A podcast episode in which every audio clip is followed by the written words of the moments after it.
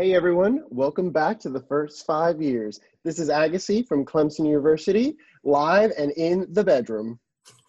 Hi everyone, that was so funny to me, Agassi. This is Erica coming from the University of Florida, coming live from my dining slash kitchen room. kitchen room, it's been a day. The kitchen room, the kitchen room. We love a good kitchen room. Don't we? Agassi, how are you? You know, I'm holding in there. I got my coffee. Uh, things are looking good. We had kind of a, a little storm come through the area last night, but you know, it's real sunny out there. So just trying to enjoy the weather. Not really sunny over here, but I also just have some cloud coverage, but doing good down here in the great state of Florida. And welcome, friends, listening to the pod. Our micro moments series continues, our little brief pockets of joy that we can bring you while we're all mostly working from home.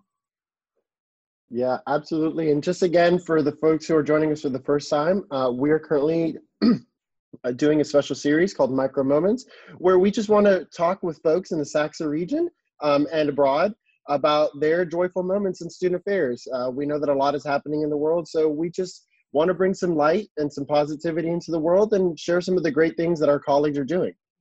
And speaking of colleagues, we are in great company today, so we're really fortunate Agassi Does a Dance to be joined by the current president of SACSA, Dr. Jason Cassidy.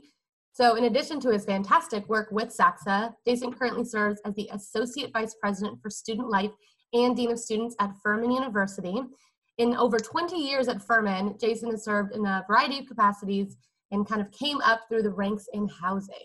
Jason holds degrees from Bethany College, Canisius College, Canisius College, Canisius College, Canisius, I want to say it right, and Clemson University. I practiced before and I still got it wrong. Welcome, Jason. Come on the pod.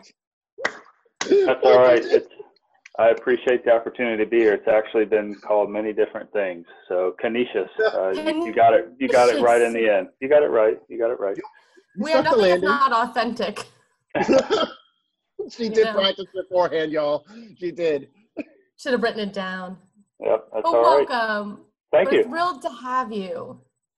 I appreciate being here. You guys are doing great work. I've enjoyed your podcast. Thank you so much. We, just, are deeply We just moved. want to know that this is our first public fan. Uh, if there are other public fans out there that want to showcase themselves and or follow us on the social medias, please reveal yourselves. Thank you.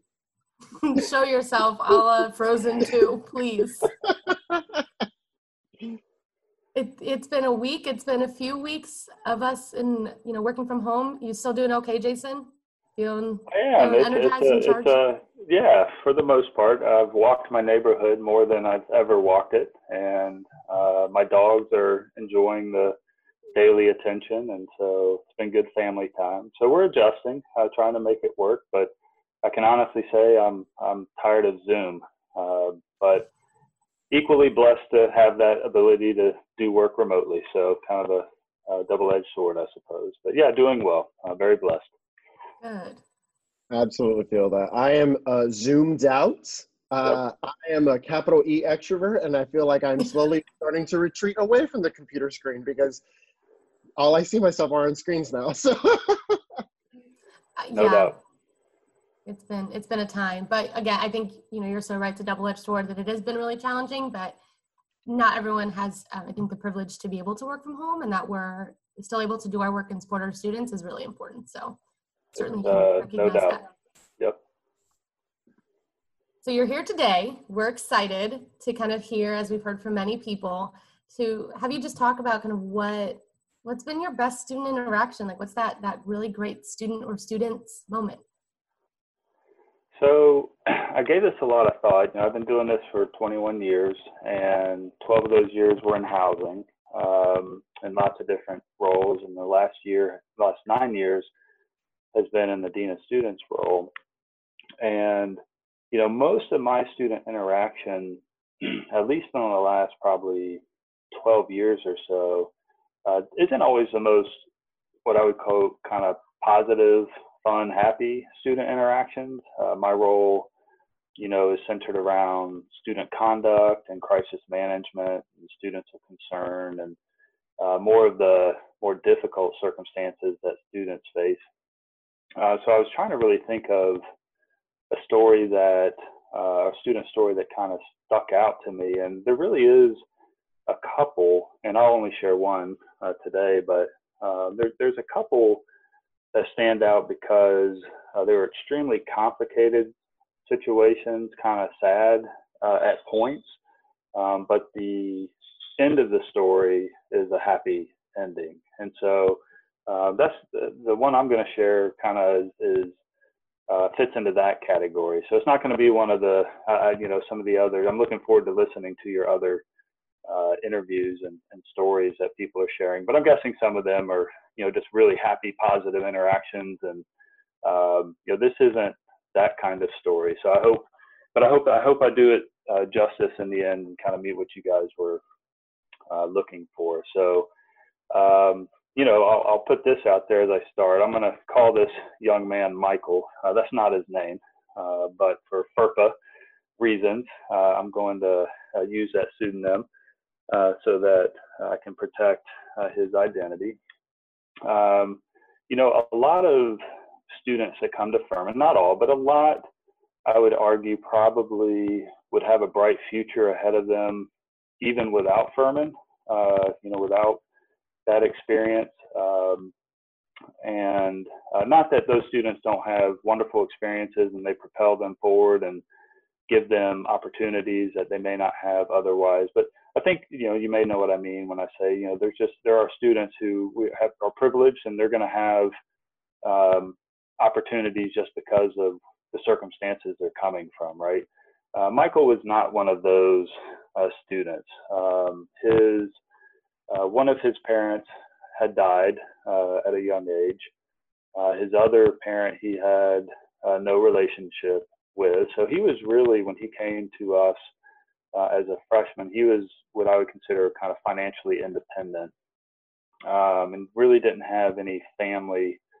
Uh, I'm try- I was trying to think back. It's been a while. I was trying to think back, and I think there might have been a grandparent um, who kind of helped, or, or a sibling um, older sibling. I, I, don't remember that detail, um, but essentially he was he was independent. Um, he really struggled academically uh, out of the gate. Um, he never was a um, a student that was performing, uh, excelling uh, academically, uh, but he you know he did. Um, he, he made the grades to stay in school and, and continue uh, progressing. Uh, there was a semester he had to take a leave of absence uh, for personal reasons. And again, I don't off the top of my head remember exactly why. I think it, you know, was um, I don't know if it was financial or uh, emotional health, well-being, personal, medical, that kind of thing. But he took a he took a leave for a semester. Um, he because he was independent and without any parental support, um, he he had the added pressure or stressor of financial circumstances. And, and Furman is not a, a, a, you know, no college education is quote unquote cheap, but um, Furman has a pretty high um, price tag uh, compared to some others. And so, uh, you know, there's the financial stress, the academic stress, the uh, personal, family, uh, or lack thereof uh, stress. And, um, you know, I got to know Michael throughout his time uh, at Furman in different ways. Nothing uh, really significant. Um, you know, he'd have a he'd have a minor conduct issue here or there, but I would consider those to be more like minor community infractions. Nothing that would, you know, get him in, in big trouble. But that's kind of how I first uh, knew who he was uh, and interacted with him. Uh, when his final year uh, at Furman, and, and actually it, he he took you know most of our students graduate in four years, maybe four and a half or five if they are a fifth year student athlete, you know, finishing out a, a season the next fall or whatever. Uh, but he, uh, in the long run, uh, took six and a half years, which is unusual. Um, our type of student body, um, and so towards the end, in his in his final year, uh, Michael started to get into some uh, making poor decisions, and we really didn't know the root of where this was kind of coming from. We do now, or we did later after some of some conduct incidents, but um, you know, in the last couple of months of his uh, final year, uh, he had an incident involving uh, alcohol and some uh, other uh, poor behavior as a result of that. Uh, again, nothing that would have gotten him removed from school, but he was put on probation, which was for that type of incident kind of uh, standard. And probation means that you know you just can't get in any other trouble, or you could be suspended if you had another uh, infraction. Uh, then he had some academic troubles, uh, not not uh, great. I mean, he, he was still in having struggles from a academic performance standpoint, but as a result of that, and I think nearing the end, he made some poor choices uh, around uh, his academics. And then within a month of that incident where he was put on probation, he had another more significant um, incident that involved uh, the police and um, you know being um, uh, being detained uh, for a period of time.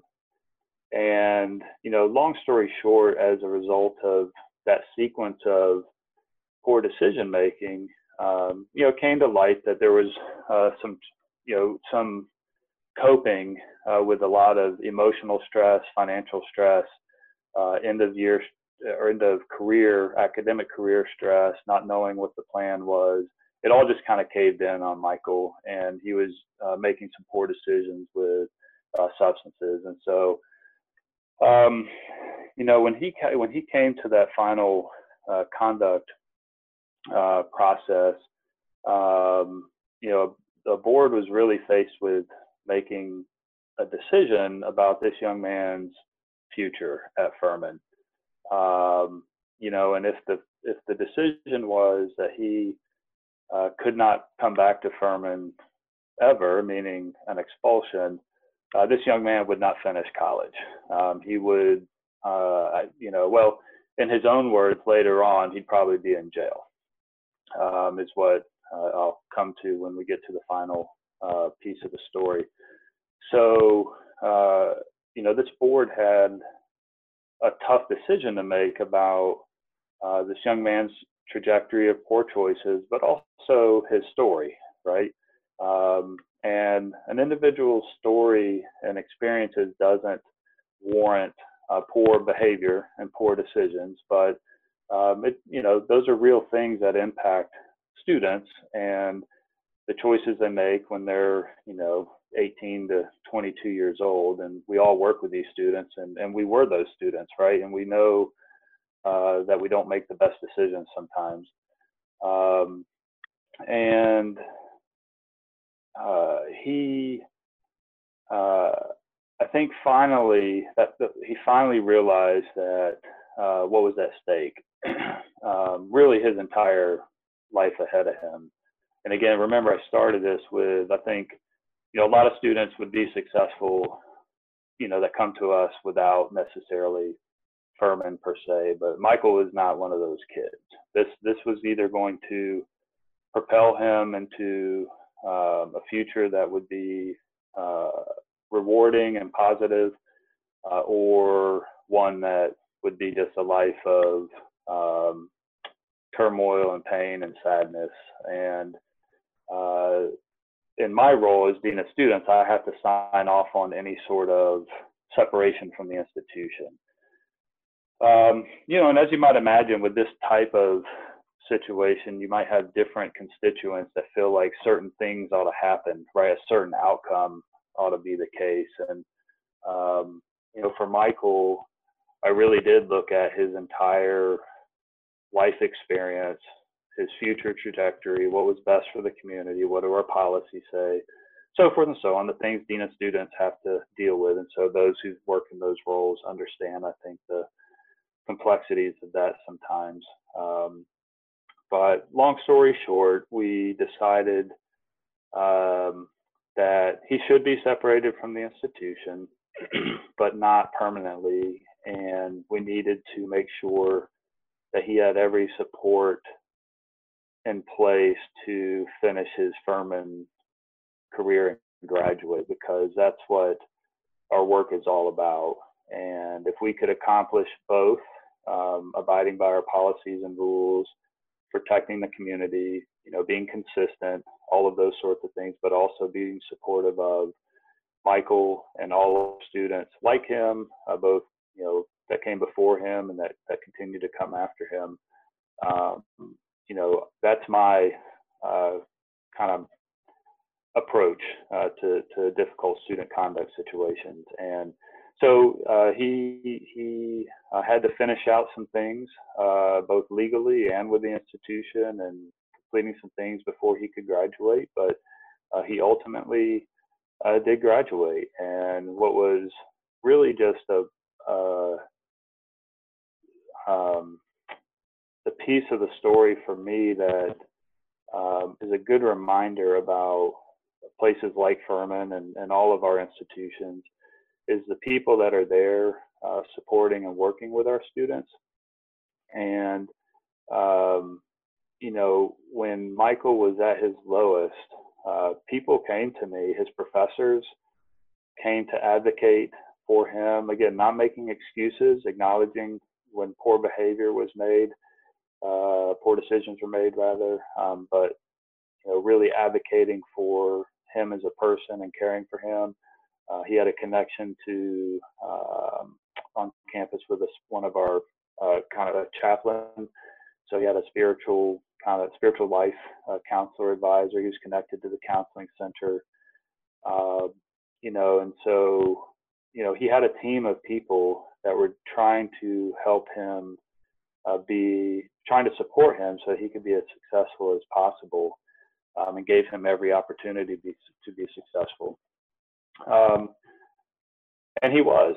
Uh, he he had a lot of Michael had a lot of things he had to do in order to make things right and to um, get back in good standing across the board. Um, but he he committed to doing that, um, even even in the most difficult of circumstances. Um, and he ultimately graduated. Um, and what was cool is probably I don't know. I, I, time for me is a blur. Um, I think it's even more of a blur in the last two months in the world we're living in right now. Um, but it was probably a couple years later uh, Michael, he, he didn't live in Greenville, um, but somehow, and I don't recall why, he found himself in Greenville and he came to Furman. Uh, and he knocked on the door uh, to the you know, to the student life office and uh, he asked to see me and he just wanted to uh, thank me for um, you know standing in his corner, uh, holding him accountable. I mean, he never made excuses. Uh, he he he said, you know, those decisions were the appropriate ones because it, it helped him finally realize he had to make some different choices in life. But he appreciated um, the second chance, and you know, the thing that really stuck out to me is he he kind of he he had a great job. He was uh, financially in a much better place. He you know he definitely had matured and grown up and the things that students do when they leave us and they come back later and you know they're they're adults with families and all of those kind of things. Um, you know but he he what I what stuck out to me is he said you know, I just want to thank you for saving my life. And you know that that's that's what it's all about. So it's pretty cool pretty cool story. Difficult story but um, one that stands out. And I've got a couple of those. Uh, they don't happen often. Um, but they definitely can propel you for many years and keep you motivated to do the work that you do with college students. Well, you got a tear out of me. that last part. Oh, wow, that was really that was a really really incredible story. I, I definitely appreciate it. I also think because when we hear from people who, right, like in your work, it's so conduct heavy and that can be really hard. You don't always get these I, you know, I think Agassi and I, right, like we work like very student facing. We got a lot of positive things. And and your work still is so significant. I think the accountability piece is huge. And I've I've had students who've gone through the conduct process and said, and in the moment it's awful, but they had to learn to hold themselves accountable. They had to learn that what you do matters and it has an outcome. And that that ultimately like betters your degree in some ways, right? When we hold everyone accountable your degree is more valuable because everyone is at the same standard, right? And I don't think we always hear these stories. So I think it's it's important to know that even in the harder parts of higher ed, the, the conduct parts of the world, still really valuable.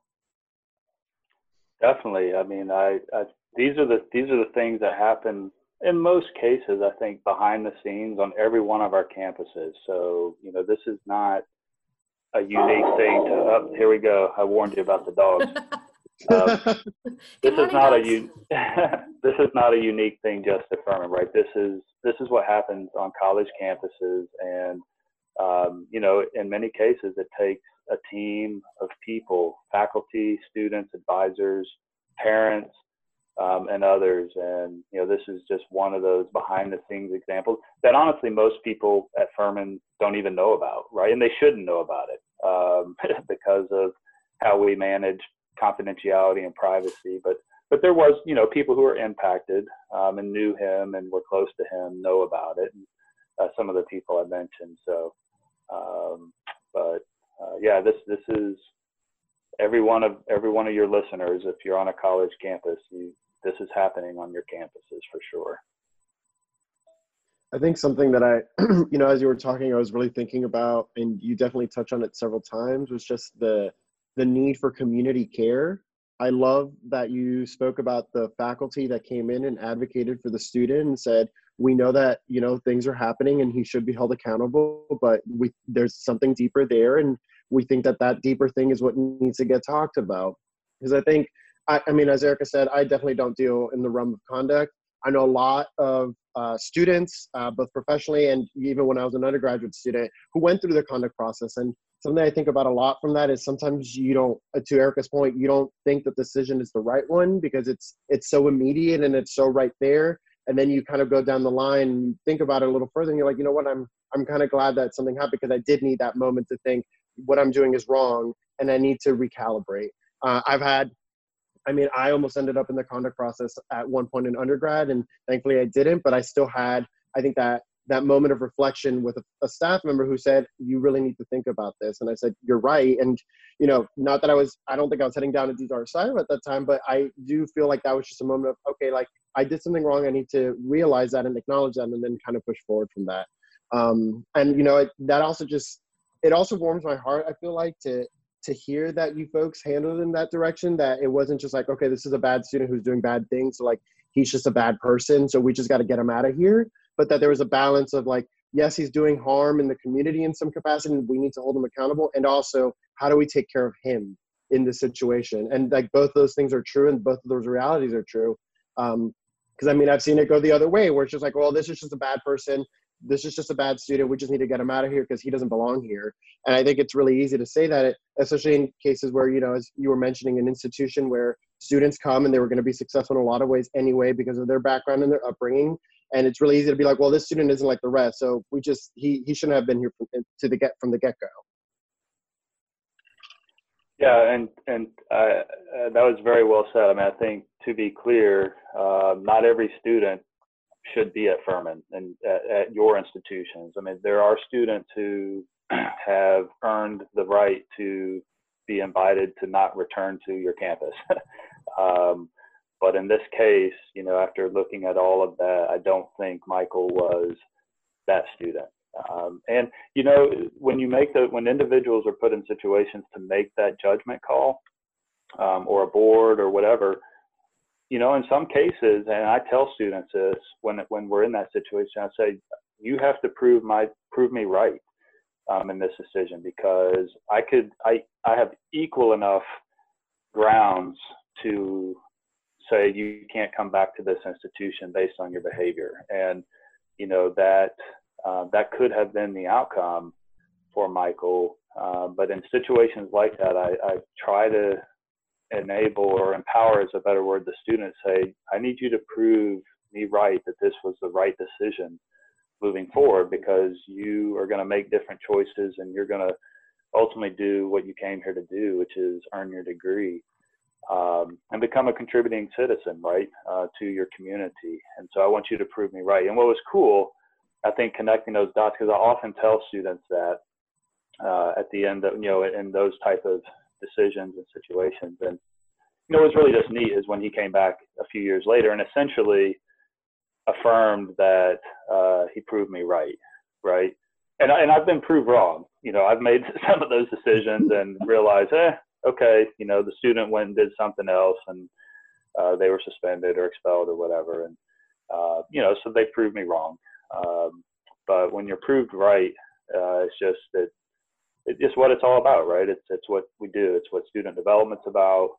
Uh, it's why we went into this business to begin with. So I think that that's so so so true. So for any of our listeners who are entering the field, conduct is a great place to be. You have such an ability to to really impact people in a way that is not always talked about in higher ed, right? It's not always the fluff. We think about the student leaders and the you know the the ones that are right at the top that are just nailing it. And those are fantastic students, and I don't want to discount that. But equally as important are the students who are getting the degree and, and doing everything they can. And it's so important that we have this community of the faculty and the staff and those who have interacted to, to help make these decisions. And yeah, sometimes we're proven wrong, and that happens. But I do think that I would rather be proven wrong and at least have given you the chance for that one time that that, or the few mm-hmm. times that the student proves me right. I, am always going to err on the side of believing in what you're saying and, and giving you that second chance. Yep, 100%. And again, for those who are listening and thinking about this as a career path, uh, student conduct uh, is good job security. Uh, anytime you're working with 18 to 22 year olds, uh, they always do dumb stuff. So uh, it's, it's, one of those essential areas that yeah. Uh, will always have work on a college campus. So keep that, that in mind. true. Sorry, you can hear they're mowing my. Uh, I don't know what they're mowing. I don't have grass in my backyard, but sorry if you can hear that. uh, but but thanks so much again, Jason, for being with us. I think this is this is such a good story, um, and congrats, Michael. I know that's not your name. If you're listening, we're really proud of you. Like, I don't right. know you, but really proud of what you've done. Well, thank you guys for having me on. It, it was fun to uh, be able to tell that story, and uh, I'm sure Michael would be proud. He should be proud. Uh, he's he's overcome a lot. So, do you have any um, social media that you'd like to plug? Oh man, social. I, this is where my age does catch up to me. Uh, not really. I'm on Facebook, uh, but I don't. I only post happy, informative things kid pictures, dog pictures, stuff like that. I mean, that's great content. Yeah, so I post. There's some good SACSA, good, good SACSA social media though, so definitely get out there and get in the um, SACSA uh, social media, and you guys can help plug some of that, I'm sure, including oh, the yes. including the podcast. Well, thanks again for joining us. It was an honor and a privilege to have you with us today. Thank you, Jason. Thank you guys. I appreciate it. Y'all have a have a great day. So for our next SA moment, we are excited to welcome current SACSA Vice President of Professional Development, Fred Tugas. Outside of his service to SACSA, Fred works as the Assistant Director for Student Leadership and Community Engagement at Virginia Commonwealth University. Previously, Fred worked in the Student Union at UNC Asheville. Fred holds degrees from Old Dominion University and Clemson University. Fred is currently working on a doctoral degree from VCU while balancing everything else on his plate. Fred, thanks so much for joining us. Thanks for having me, Agassi. Welcome, welcome. We're so excited. Michelle, this is my first time on the podcast. First time. Wow, we're so thrilled. Agassi is doing um, jazz hands. Yes, yes, yes, yes. Here for it. Here for it. Out there. Um, well, I was gonna say thanks for being with us. Um, it's so exciting to always have just kind of people from all over um, the SACSA region join us. We're super excited to hear from you. We're really proud of you for finishing your first year of your doctoral program. Thank you. Thank you. Thank you. Halfway done with coursework. That's wild. Agassi, that's our prompt to start looking into doctoral programs, but we'll do that off the pod. Oh, absolutely. That's it. Other people are doing it. We need to do it. Next okay. episode. I'm not. I'm not there yet. We're not ready. We're not there for sure. and see. Uh, well, we're excited to hear a little bit more about your story, or more specifically, kind of your your student experiences. So, the question that we asked you, that we ask everyone, is what has been your best student moment of your career? Awesome. Yeah, I, this was a difficult one, as you can imagine, right? Working in student affairs, um, there's so many impactful moments that we have throughout our career. Um, I'm going to talk specifically today about my experience at um, the University of North Carolina at Asheville. Um, as Agassi mentioned in the intro, I was there um, from um, 2016 to 2018, almost three years that I was there. It was a really special place for me. You know, I was you know, I was at Old Dominion as a student and worked full time in admissions. Um, I made a big move to rural upstate South Carolina, became a Clemson Tiger through their master's program. Um, loved that experience. Um, but as you can imagine, both of those schools, ODU and Clemson, are two large public research schools. It was what I was very familiar with, et cetera. Um, but I wanted a place um, where I knew that I would have some students that kind of fit, fit my spirit, right? I was looking for a little bit of different change. And UNC Asheville is a small public liberal arts university of about 3,500 students. And so it was a lot of change. Um, if you know anything about Asheville, keep Asheville weird. Um, it's very much a quirky, hipster, um, very artsy town. Um, and that's me. and so um, really loved, loved, loved that experience. Um, so being in, you know, the, the, the, uh, the deep uh, woods of Appalachia was such a, a, change for me, but it's a beautiful place to be if you've never been to Asheville. Um, so, anyways, um, that was my first liberal arts school, my first small school that I've ever worked at. And for those of you all that have never worked at a small school, it's a tremendously rewarding experience. Um, this was my second full time job, but my first one post my master's degree to serve as the associate director. Um, of programming, and we were a neat hybrid unit there. We uh, had a mix of student union operations and student activities. We were a small but mighty team of seven full-time staff. Um, and in my role, I manage program board, student orgs, Greek life, um, the marketing team. When you work at a small school, you wear many hats, and it's an extremely rewarding experience um, for any new professional. I high, highly recommend. As I think about my favorite student moments um, during that experience, one of the core pieces of my time there was that we um, had a um, student union renovation project um, and a new addition of a ballroom, something that was desperately needed at UNC Asheville. And it was an 18 month project. So it was a very quick program. Um, and it actually happened while the building was open. And so that was an awesome experience for um, us to really be challenged of like, how do you program in a building that's under construction, right? Um, and um, some of my best student moments came out of that 18 month experience. I'll talk about a few of those uh, briefly.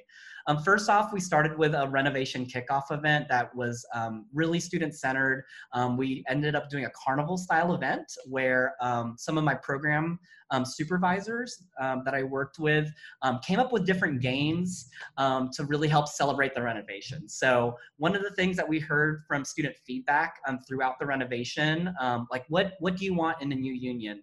and all they wanted is a coffee shop. the biggest thing they wanted was coffee. Um, we did not have um, a dedicated coffee shop, as quirky as Asheville may be. We didn't have one on campus. So that was the first piece. So we did a, a Guess That Roast game. Um, that was a student idea. Um, we also did a Lego recreation of the building. So we had a Lego kit, um, and students had to recreate um, the union using Lego pieces as quickly as they could, right? And so they would get different points and go through a passport program throughout our building. Um, we had a wrecking ball game, right, where they would knock down a bunch of um, uh, like boxes right in the student center um, and have a lot of fun with that. Um, they also were able to sign the final beam before it went up in the building. So students would literally leave their legacy at the university, um, which was super cool. Um, and so that was a fun kickoff event. Um, some of the other things that happened that we did um, during my time there, during homecoming we had a naming contest for our coffee shop right? And so um, we you know put it out as part of homecoming. So many different suggestions came in uh, probably a couple thousand students um, uh, voted um, and everything. And um, I just love the fact that we honored the top choice, um, which ended up being called roasted. And I just love that. like I'm like I feel like that's so Gen Z, right? To like call a coffee shop roasted. And then I was like, are we gonna call this coffee shop roasted? We're calling this coffee shop roasted, right? And so the branding went up and everything, and I just love that. Um, some of the other pieces um, that I love when we talk about leaving a legacy. Um, we UNC Asheville had a unique relationship with the Eastern Band of the Cherokee Nation, um, where there was some um, reciprocity between how they supported each other, um, which was a really neat um, relationship there. Um, and UNC Asheville overall was very social justice oriented, and I appreciated that one of the things that we wanted to do as we created new spaces in the union was to really think about the naming of it, right? And so, like, as you can imagine in Asheville, you have mountains, you have rivers, right? But we never really had a presence of the Eastern Band of Cherokee Nation. Um, we um, did some research on um, kind of native language, and we ended up working with the Eastern Band and our student organization, Native American Student Association, to dedicate this room to our native students and the Cherokee Nation. Um, we ended up calling it the Tokiasi Room, which um, means the place where they gather, right? Which is very fitting for a union um, concept. And I just thought that was so awesome. There was a great dedication ceremony with um, tribal tribal elders, university leadership. Um, that was extremely special, and to have students at the forefront, kind of making that piece. Um, and then lastly, I'll say that um, you know I had the opportunity to work with the marketing um, team at UNC Asheville. I am not a graphic designer at all. I had an undergraduate degree in communication, um, but uh, that was a fun experience and a new challenge for me as a supervisor to help uh, lead creatives, right? Like that's a very different mentality than what we do in student activities day to day when you're leading um, artists, right? Um, but one of the neat things that where they really left their mark was we had the student was able to design all of the art in the building. It was absolutely incredible. Um, and we had different wall wraps where they had kind of a um, cascading um, kind of floor to ceiling wall wrap of all the different um, iterations of the building. Um, you know, they were able to display the role of the college union and some of our mission statements throughout the building. Um, they were able to kind of print different wraps of photos of student leaders and, you know, former student body presidents. Um, and yeah there were so many different details where the student was literally designing this and then it's literally becoming part of the fabric literally right and physically becomes part of the fabric of the union. I just thought that was so special because what opportunity one for as a professional we rarely get to go through union renovations, right? Um, but for a student um, to be able to leave their mark and come back and visit as alum and said, I literally created that and now it's part of the fabric of the building. It was a, truly a transformative experience to be at UNC Asheville. Um, I'm so thankful to many, many people um, there in the leadership at UNC Asheville, the Vice Chancellor, for Student Affairs, Dr. Bill Haggard, um, Jill Moffitt, who was our AVC, and Nancy Yeager, another AVC. Um, Stan Sweeney was my supervisor, the director of the union. Um, and I'm very, very thankful for all the many students, um, whether they were a marketing student, a program supervisor, et cetera. Um, working at UNC Asheville was probably one of the most transformative parts of my career. Um, and to be able to help build a building that's not only space but place with students at the center made that such a special place for me. So I, I felt like I left there um, and left that place in really good hands, and I'm hoping to make some new memories with a new population here at VCU. So that's so cool. like I think I think sometimes we forget.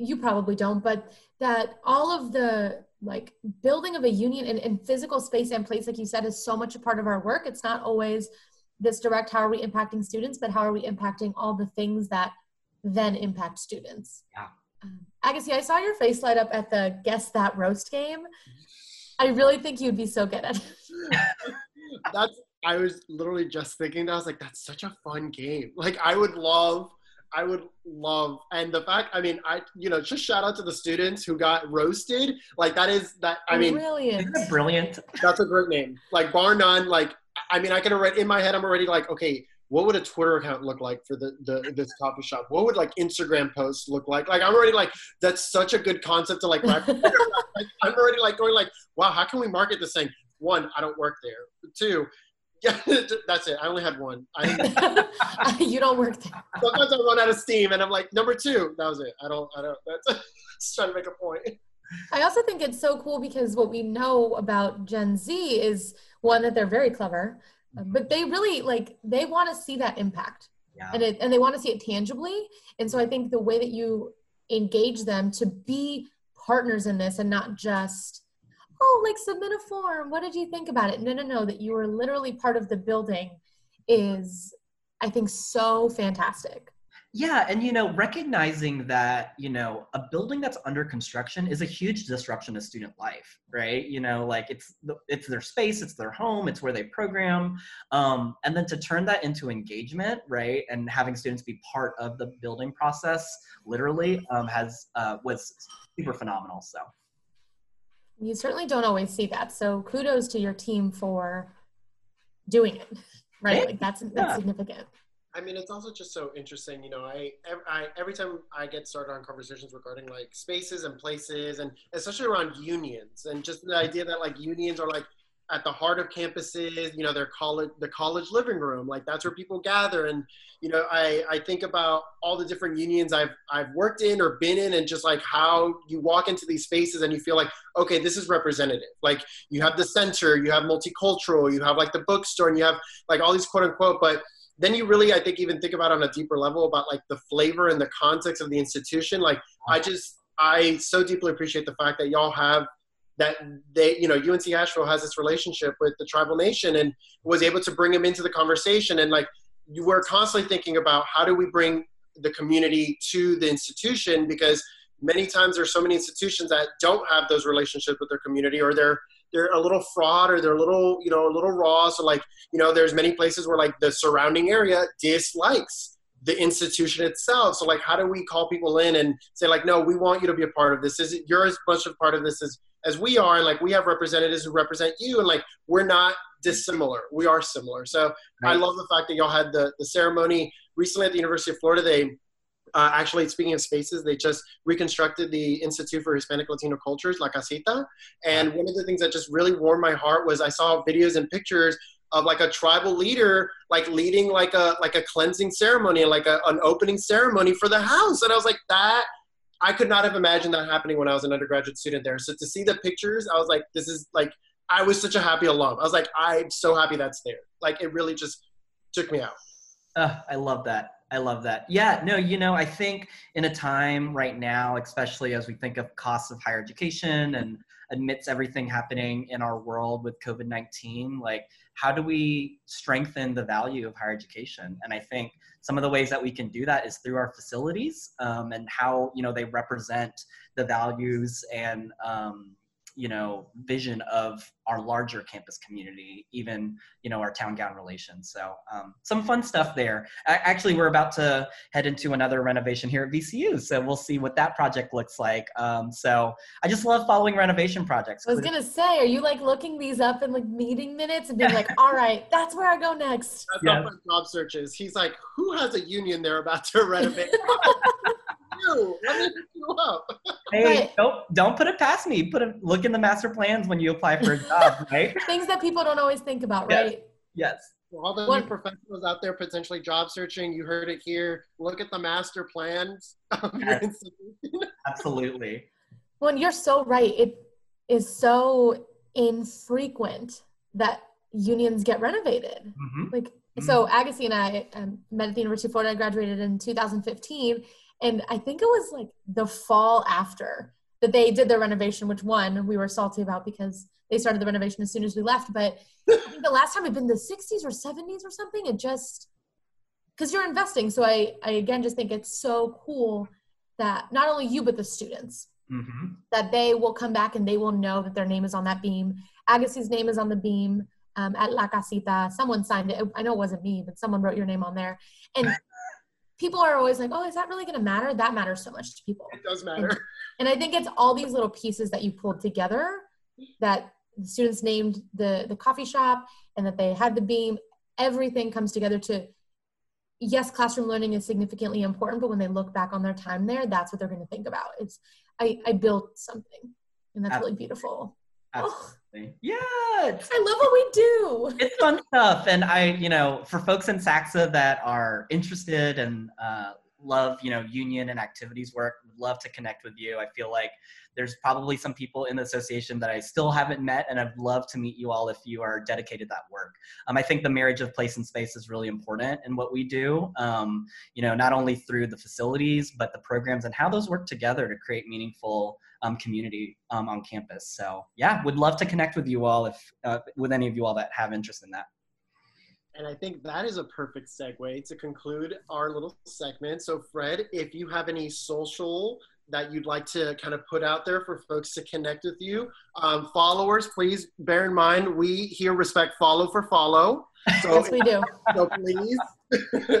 yes, absolutely. Yeah, I'm on pretty much most social. Um, including TikTok now. You know, my students have gotten on TikTok. My so, favorite. Yeah, so if anyone wants to learn the renegade dance, happy to help. um, but on um, on feel free to add me on Facebook, Fred Tugas. Um, you know that uh, as long as you're okay with lots of dog pictures of my Italian Greyhound Ravi, uh, Fred oh. Tugas. Um, and then I am on Twitter at Fred Tugas as well, T U G A S. Um, yeah, and then Instagram as well, um, Fredlito. So F R E D dot E L I T O. So um, yeah, follow for follow. There you go. Absolutely. I just want to point out quickly, just before we conclude, I'm on Fred's Twitter account. Fred, your banner picture. I, we just need to talk about this for just a hot second. Where did you get a turtleneck for your dog? I'm sorry. I, guess I guess really look this up. Oh my gosh. So I guess the entire association will now find, found, find out the fact that I order my Italian Greyhound sweaters from Tokyo, Japan, and get it custom made.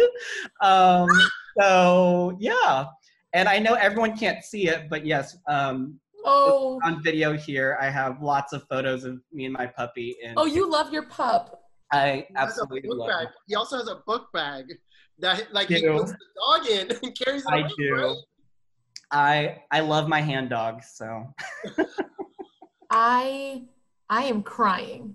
This is the cutest thing. You just got to follow from me, just based on the banner photo, if nothing else. Ravi would love a follow from you too. R A V I the I G G Y on Instagram. Ravi the Iggy. R. yep. Oh, you think it's not happening? It's happening. Hundo P. Hundo P. Well, thanks again, Fred, for joining us. We hope you have a wonderful day, and we'll talk to you soon. This was thanks, fun. Fred. Thanks, Woo! Thanks for joining. We are excited to welcome our next guest, Beca Spencer. Beca currently serves as the Assistant Director for Access at Mississippi State University. Access is a four-year comprehensive post-secondary transition program for students with intellectual and developmental disabilities. Beca received her bachelor's in secondary education from Southern Illinois University at Carbondale and her master's in instructional strategies from Rockford University. Before working in higher education, she spent 11 years in the Rockford Public School District working as a special education teacher in a multitude of roles. Beca lives with her two children, Sadie and Crosby, and her partner, Jordan. She loves to travel and even spent her honeymoon driving over 11,000 miles and visiting 35 different states in a month. Please welcome Beca. clap emoji. I was gonna say it says, it says insert clap emoji, so here it is. Though no one can see us. Thank you for joining us, Beca. We're so excited to chat with you. Oh, I'm glad to be here. Thanks for inviting me. we're we're pumped. Um, I think it's always cool, especially it sounds like you've had sort of a non-traditional entrance into higher education, mm-hmm. which I think is really cool because we sometimes think that it's this very linear path, and it is absolutely not. Yeah, definitely. Also, 11,000 miles. it was a blast. We even made it up into Canada and uh, went through Washington, D.C., and we literally hit like the four corners of the United States. It was a blast. We had uh, a lot of our wedding guests send us to different places along our, our path. We kind of tentatively laid it out, and then um, it was fun because whenever we went to the places that they sent us, that's where we sent our thank you to them. We'd get a postcard and like, write a thank you for the gift or for them coming to our wedding, and then sent it to them. So we collected a lot of magnets and a lot of other items, and our car was pretty full by the time we got home, but we made it, and it was a blast. That's so cool. I needed to make sure that that that little detail was in the introduction because I mean, uh, I forgot to mention, but Beca was part of my small group, Group Four, shout out at the New Professional Institute. oh my gosh. Yeah, so I did know about the driving story, so I needed to make sure it was in that intro, even though Beca reminded me of it. I was like, we, we'll talk about that. Oh. I love that. Wow, Mississippi State has a strong representation at NPI because there were two, if not three, people at mine. oh wow, that's So- awesome. I love this. Yeah, yeah. I think we had two other people um, there when I when I went last summer. So yeah, they definitely are very supportive of us attending um, professional development, especially things like NPI. So I felt lucky to be able to to go. Absolutely. It's Well, such a good experience. Thank you again for joining us. We're excited to hear your story. So, whatever you want to share your wonderful story with us, go right ahead. Sure. Well, so I feel like I kind of have a unique role within student affairs because um, the, the transition program that I work for, um, I also am able to attend a lot of different uh, professional developments for people that do what I do and working with transition programs. And whenever I go to the different conferences and events, it's always interesting because I feel like I am one of the very few, or our, I shouldn't say I, our program is one of the very few that are housed within student affairs. A lot of them are housed within like the College of Education or over in academic affairs, but we're unique that we are housed in student affairs and that we work very closely with our disability support services, which not all of them have that partnership or connection as well. And I think that's something that's really been able to kind of set us apart. And I think is part of the reason that we really have developed such strong relationships with the other areas within student affairs that we work closely with. Um, all of our students live on campus, and so we work really closely with residence life. Um, we work closely with uh, the student activities and and all the other different components that kind of fall within student affairs because our students are so active and engaged during their times here. And so I feel like it's been a it's been a good fit for us um, on our campus to be housed within student affairs. Um, we also are kind of unique because we're the only transition program in the state of Mississippi and nationwide only about uh, 280 different universities have a transition program so that's only about 5% of all universities are fortunate enough to have a program for students with intellectual and developmental disabilities to give them that opportunity to go to college um, which it, so many of our students grew up thinking that college isn't going to be an option that that's something that's unattainable to them. They hear their peers or their siblings talking about going to college and not thinking that that's going to be something that they can do someday. And now the, the growth in the number of programs and what they look like and they're all so unique and different has really opened the doors to so many of them to be able to come um, and and fur- further their education from where they left off in high school um, the transition programs across the country range from like six month programs to programs like ours where we're, we're four years they live on campus. Ours is definitely more of like mirrors a traditional college students college experience. You know they're there four years they live on campus they take classes um, with us they take classes with the rest of the mississippi state body. Um, they participate in tons of clubs and organizations. They've even i even had one student that um, loved art and she wanted to create an art club uh, an access art club but she wanted to be open to everybody. So i said let's go for it. We've never never had a student do that before. And so she researched the steps and learned she had to write a constitution and i helped her kind of walk through that and she sent it off and found out it was approved. And she started with like four members and now she's up to like 30 so it's like little things like that really that just make what what i do or what we do so amazing you know and the growth that our students make in the time that they're here i mean for some people it might be a little thing like I had a, a mom call um, over winter break, and she said, "I just have to say this." Her daughter was a freshman this past fall. She said, "My daughter came down this morning, and she had her hair in a ponytail." And I was like, oh, "That's cool." and she goes, "You don't understand. Like, she never did that before. She always came down. That was one of the first things that she would ask, "Can you put my hair up in a ponytail?" She made her own breakfast. Like, it's just little things like that that, you know." it, it opens up so many more doors for our students. They can live more independently they can hold jobs you know these are all things that they have friends you know genuine friends not just people that are nice to them you know that things that they didn't have when not all of them you know but lot of them in high school you know those are things that they just didn't they didn't have access to in the schools that they came from. So um i also had a, another fresh another student his freshman year would call home like multiple times a day like always calling mom about everything. And uh, as he you know progressed through freshman year and into sophomore year it became less and less where it was like eventually like once a day well i was talking to his mom you know at the beginning of last fall and she said you know it's just amazing how he never calls now.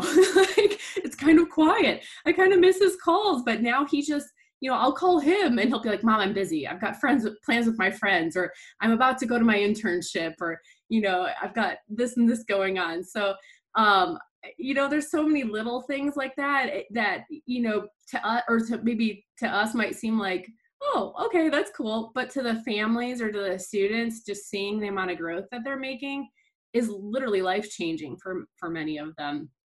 Um but i think one of the biggest things for sure eh, moments of joy i think that i've experienced hands down was this this past fall. Um one of our our students, our seniors, uh, got nominated to be homecoming king, and I, I think I guess I think we yeah, I can't remember if I although it would have been after NPI, so maybe not. um, but what a, a, couple of his, his friends, non-access, just general Mississippi State students, um, said, you know, you Spencer, you really should you should be homecoming king. You light up every room you walk in. You embody the spirit of Mississippi State. You are a true bulldog you need to be running for homecoming king. And so he's like all right let's do this. And so he his friends kind of rallied around him and went through the process of getting him nominated to be homecoming king. And they had you know just tons of signage and and um, things on the drill field and um, just lots of events and stuff and publicity. And we're like oh my gosh like do you think he's going to have a chance? I don't know. Like, I mean, a lot of people know him. Like, he worked, a lot, he had worked a lot of places on campus, and he's just always smiling and happy-go-lucky, and has lots of friends everywhere. But we're like, but is Mississippi State a you know a university of over twenty thousand people going to elect an access student for homecoming king? You know, like we're optimistic, but we're like, you know, we got to be prepared that if he doesn't win, you know, we got to make sure that he knows this is still an honor and, and this is a great experience. And then election night came and he he won like by a pretty decent margin.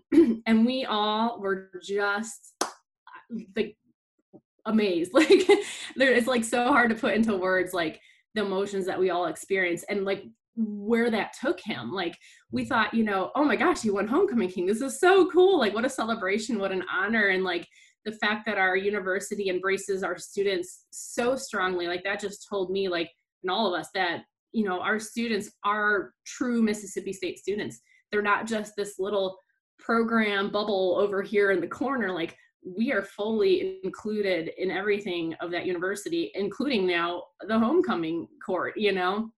And like i mean it, it gained ended up gaining national attention which we weren't expecting. Like it just it was just the most incredible experience um, and he he was a senior, obviously, and just was supposed to graduate last week. Well, as I'm sure most of our the univer- your university your university was too, but our commencement ceremonies and everything were canceled.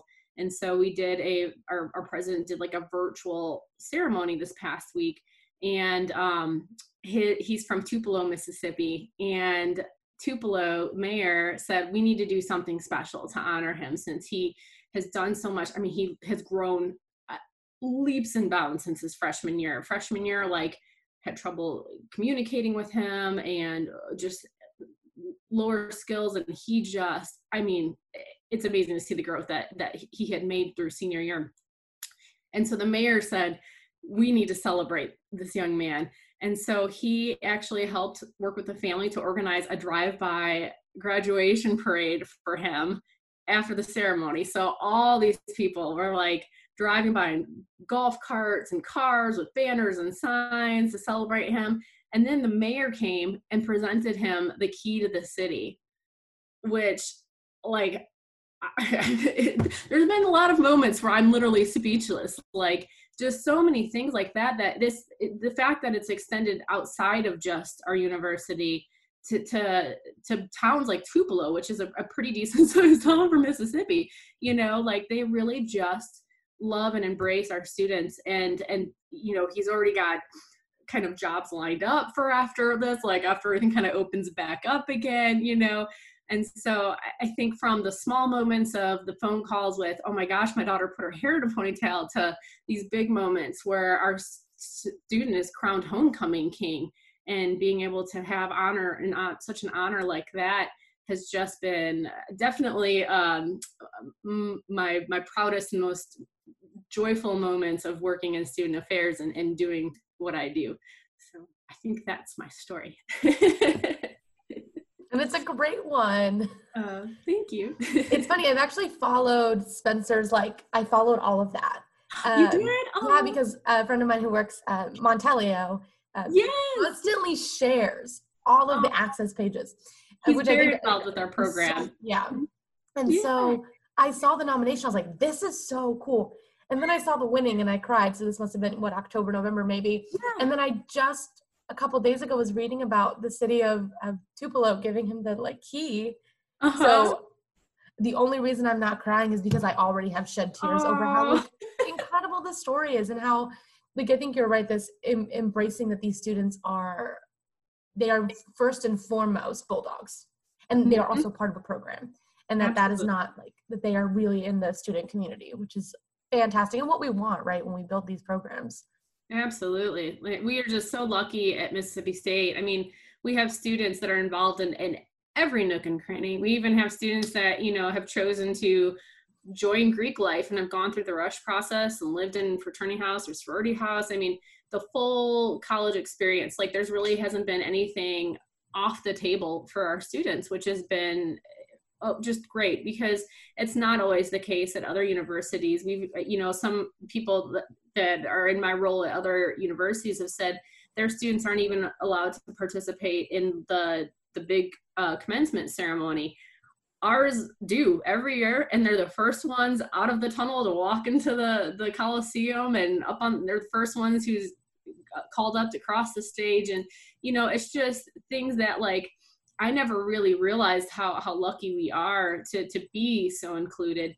Um, there's other programs too that they, their students aren't allowed to live in the residence halls. The the universities just aren't comfortable with that. They feel it's too big of a liability and a too big of a risk. But there's just so many positive things that outweigh that, and and with the right you know protocols in place and the right trainings in place, it, it can be a very successful thing as as we've learned and we've seen. Um, we've got you know 20 we had 25 students this year and they did wonderful. They did a great job. We're going up to 27 next year. We're growing a little bit. So um, it's just crazy. When I started uh, three years ago, we only had the year before I started, there were only nine students in the program. My first year, we had 16, and now we're going into 27. So there's such a need for it, you know, and you can only grow so fast because you want to make sure that you're, you're keeping the rigor and and uh, the individualization that makes the program unique and you know, so we can't grow too fast. But with us being the only one in the state of Mississippi, and there's we get, I mean, so many phone calls and emails and interested families that come and attend our preview days or you know call us for more information that you know you wish you could open your door to more but um, hopefully there, there's more and more transition programs that that continue to be built and, and established at other universities to to give more opportunities to, to these students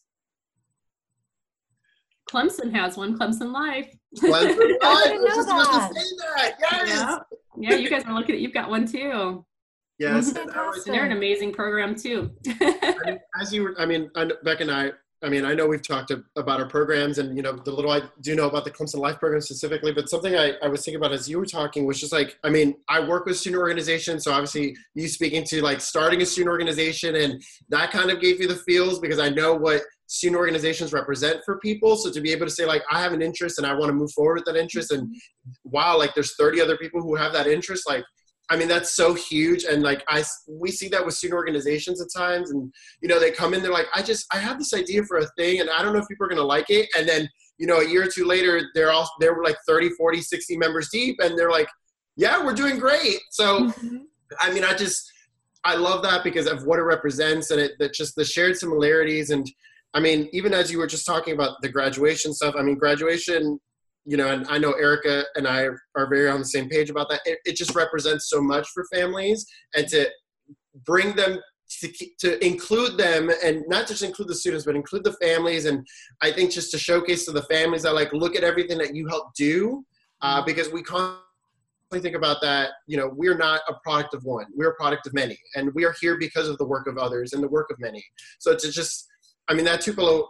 I almost said Tupelo Honey, which is a restaurant in this area. As you were And talking, I was that's a good that restaurant, by the way. It's a I've been to great those. restaurant. I think Agassy took me there when I visited him last. I was like Tupelo's like, oh, like Tupelo Honey. I was like, no, wrong Tupelo, wrong Tupelo. Uh, even just, I mean, the celebration of that because, I mean, it, it just, especially right now with everything that's going on, I think a lot of students are feeling like, well, nothing matters. Like I did this for, I did this. I'm not, I'm not walking. What does it really matter? And I, it's hard, and I, I'm not gonna pretend like I can understand that feeling because I can't. I can sympathize, but I cannot empathize because I, I, I had a graduation ceremony. But something I do think about is just, it is still an achievement. It is an achievement, whether you're walking across the stage or whether it is that you know you're in your robes and you're kind of in a VR or like uh, virtual ceremony of some kind. Like the recognition and the fact that like you did it. You know, even if right now it does seem like things feel a little off. It, you know, just it, the the the achievement is still there, and the achievement is more so still there with the students that you work with. Because I mean, to your point, like a lot of these students were like, "I'm not going to college," and I know I've worked with a lot of students who say I wasn't supposed to be here either. I know in when I was in college, I was like, I don't think I was supposed to be here statistically. So just overcoming that, and in spite of all those things, still being able to walk across that stage, whether it's virtually or you know in person. Yep. 100% agree. This is a really good story. We really appreciate you sharing it Oh, And- doing obviously such such such important work. Um, I was wondering why. I, you know, as you were talking, Beca, you know, I, you, obviously the folks at home cannot see that I was making faces. It's like, you know, the the sweetness of some of the things you mentioned. But I was looking at Erica for like, you know, look at trying to look at Erica like, okay, Erica's also feeling this, and she wasn't. She didn't look like she was feeling things. So I was like, I was Okay, feeling I it. okay? Like, was is Erica okay? And then she's like, I already knew about this. So I'm like, oh, okay. Was, I was just really hoping you were going to talk about it because I have kind of been not obsessed, but it's just been such a cool story to follow and be like, this student. I mean, I remember like being like, wow, the student was like nominated. This is such a big deal because just to be nominated for any homecoming court is a massive undertaking, right? Like for Yeah. most universities, that's not just like, all right, I'm on the ballot, but there's people who have to invest. And then to really follow this whole arc. And then I remember you all posted little kind of vignettes about all your seniors and what they were going to do when they Oh. graduated. And the first one I looked for was Spencer's. I was like, all right, what, what's he up to? And uh, I mean, I don't know this student. I can tell through everything that I've seen that there is not a bigger fan of like MSU. Like there is Oh, yeah. not someone who who cares more about this school. And Aw. sorry to anyone else who's like an alum of there, but like Spencer's got it on lock. And I think anyone that's met him just knows, like he just radiates joy. You know, like you never see him without a smile. You like I my office like is right next to the main door to um like our access office, and so when, you can always tell when he walks in because he's just got this infectious laugh. You know, we're like, oh, Spencer's here, you know, and you can hear him. And if you got my, my, my office door, I'm like, yep, there he is. but yeah, he definitely will be missed along with all of them. We have, we, we had five amazing students that graduated this year that really worked so hard to get here. And so, yeah, it's been tough not being able to celebrate in person with everybody, but we're hoping that um, Mississippi State's hoping to have them come back in December um, and be able to participate in an Oh, in- great. on-campus uh, ceremony. So we're hoping that happens, that we can, when larger gatherings are are able to occur, to have some sort of a celebration with all of them and their families. To, you know, they've just worked so hard these last four years, and to not be able to to celebrate together has been really difficult. So Mhm. you know, hopefully that'll happen here Yeah. sometime in the future. When did you start at um, MSU? uh, three years ago. Yep. So Okay. started summer of 2017. So they would have these seniors would have been sophomores. Yes. Yep. So actually, yeah, I didn't work with them their freshman year. Okay. They're- So they're the- next year, next year will be like your first Oh, full four gosh. years. I know. I can't think about it. I tell there we have seven boys. They're they're, they're our, our boy our boy group. Um, that are going to be seniors next year, and all seven of them, I said, I, I can't. I get emotional every time talking about it with them because I said, "Oh my gosh, I'm just going to be a wreck your mm-hmm. senior year because I've been with you since your freshman year. They'll be my first one that I've seen all the way through." So. Uh, yeah, yeah, no, I we I work with a cohort-based program too. It's about 300 students per year, so um, obviously significantly larger. But next year, I started the same time, summer 2017. Uh-huh. So next year will be my first full four years, and I'm I am not prepared because to see students from freshman year really not believing in themselves and all the challenges, and then to get to graduation is yeah, yeah we'll be we'll be puddles of uh, emotions together. yeah. Well, and like I, I worked at a high school or in a high school setting before I came to the university, and so I was used to like, but I usually worked with seniors, and so you know, I'd get, you know, I'd get to know them their senior year, then they leave. I get to know them senior year and they leave. And some years I would teach other other grade levels too, but they I primarily worked with the seniors. And so this year is just uh, this has been such a different experience because I work with them every year, all year, you know, and like in some capacity or form. I may not be their teacher every year. I, I still I teach one class every semester, um, but I'm with them, you know, working on their goals, you know, helping them set goals and working towards progress on those, and you know, just all these other different components of the things that they do throughout the year. And so I definitely grow and, and have established stronger bonds with with our my students here than I was able to do at the high school level. So it's definitely been unique and different that way mm-hmm. too. Wow. I needed this story on a Monday. Who needs coffee? This is energizing enough. Truly. ¿Por qué no los dos? ¿Por qué no los dos? As we're both sipping on our coffee. Like yeah, no, I'm still gonna drink it. Yeah. I just might not need it, you know. I got you. I got you. I feel, I'm picking up what you're putting down, girl. I got you. well, thanks again for joining us, Beca. It was truly an honor to hear um, about your story and your student stories. Uh, well, thank you for having me. This has been fun. I've really enjoyed it. It's my first first podcast, so hey. Uh, cross it off the bucket list. yeah. We want to give a special uh, a special thanks, of course, to Beca, uh, and we also want to thank Miles Surratt for producing this episode. We love you, Miles. We Thank give you, you a shout out every time.